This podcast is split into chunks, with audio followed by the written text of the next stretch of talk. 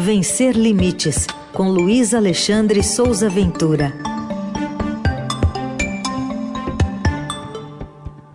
Momento da diversidade e da inclusão aqui na programação da Eldorado com o Luiz Alexandre Souza Ventura. Oi, Ventura, bom dia.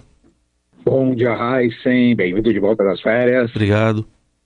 Bom dia, Carol. Bom dia. Bom dia, ouvintes. Bom dia, equipe. Ventura, vamos falar dessa nova campanha de vacinação contra a Covid. Saiu agora a orientação do governo federal agora já para esse mês que vai começar amanhã, fevereiro, mas não tem a população com deficiência incluída? Pois é, né? É, a ausência de critérios bem estabelecidos e detalhados de nomear quem tem de ser imunizado contra a Covid-19 impede a vacinação de pessoas com deficiência, como ocorreu no auge da pandemia e se repete agora na nova ação do Ministério da Saúde, dessa vez sob o comando do governo Lula.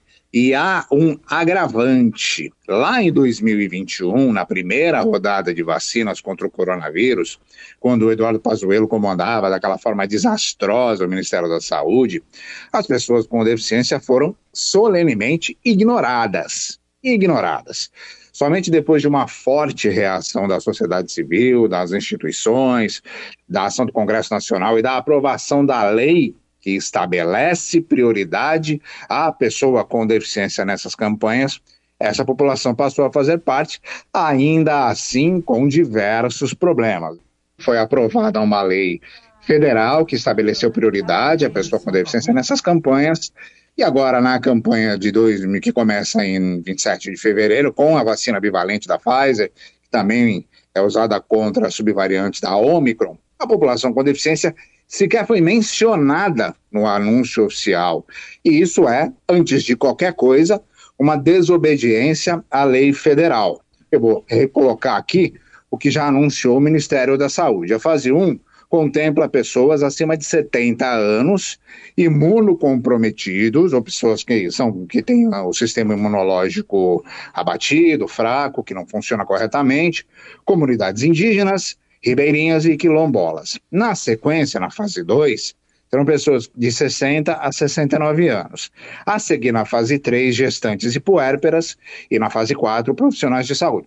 Tem sempre uma discussão de que ah, pessoas com deficiência fazem parte de todos esses grupos, mas isso não está estabelecido. E quando isso não é estabelecido, como eu falei, a pessoa com deficiência não é atendida, ela não recebe a vacina. Isso aconteceu várias e várias vezes. E aí, eu questionei o Ministério da Saúde e eles disseram que neste primeiro momento abre aspas, para o Ministério da Saúde. Nesse primeiro momento, foram considerados os grupos de maior vulnerabilidade, com riscos para complicações, óbitos e exposição ao aumento de casos do coronavírus.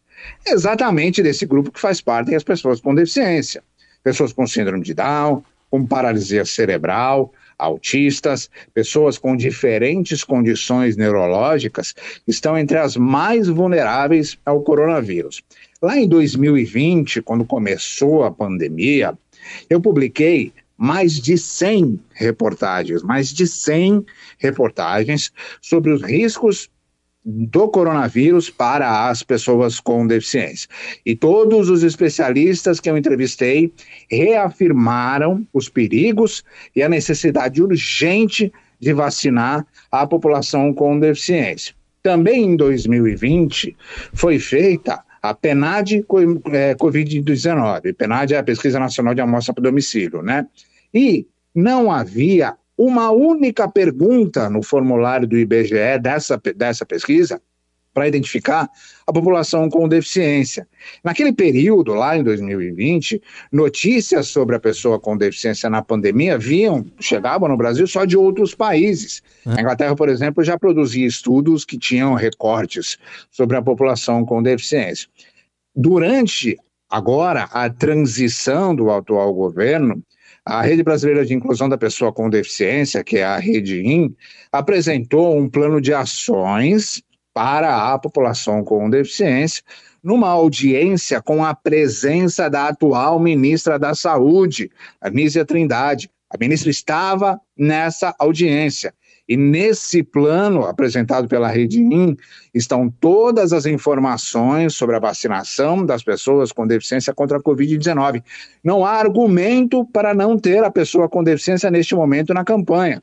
É inaceitável que, mesmo com uma lei federal que determina a prioridade, a pessoa com deficiência na vacinação, o Ministério da Saúde monte um esquema de imunização que ignora completamente essa população, principalmente depois que o país inteiro vivenciou aquela negligência, sabotagem do governo Bolsonaro, a batalha contra a Covid-19. O governo Lula, que se apresenta como democrata, que se apresenta como progressista, que tem um Ministério da Mulher, que tem um Ministério da Igualdade Racial, que tem um Ministério dos Povos Indígenas, mas não tem um Ministério dos Direitos da Pessoa com Deficiência. Tem somente uma Secretaria Nacional que foi reduzida, mostra a mesma negligência, mostra o mesmo capacitismo. Não é mais possível que as pessoas com deficiência sejam vistas, consideradas e tratadas como o etc.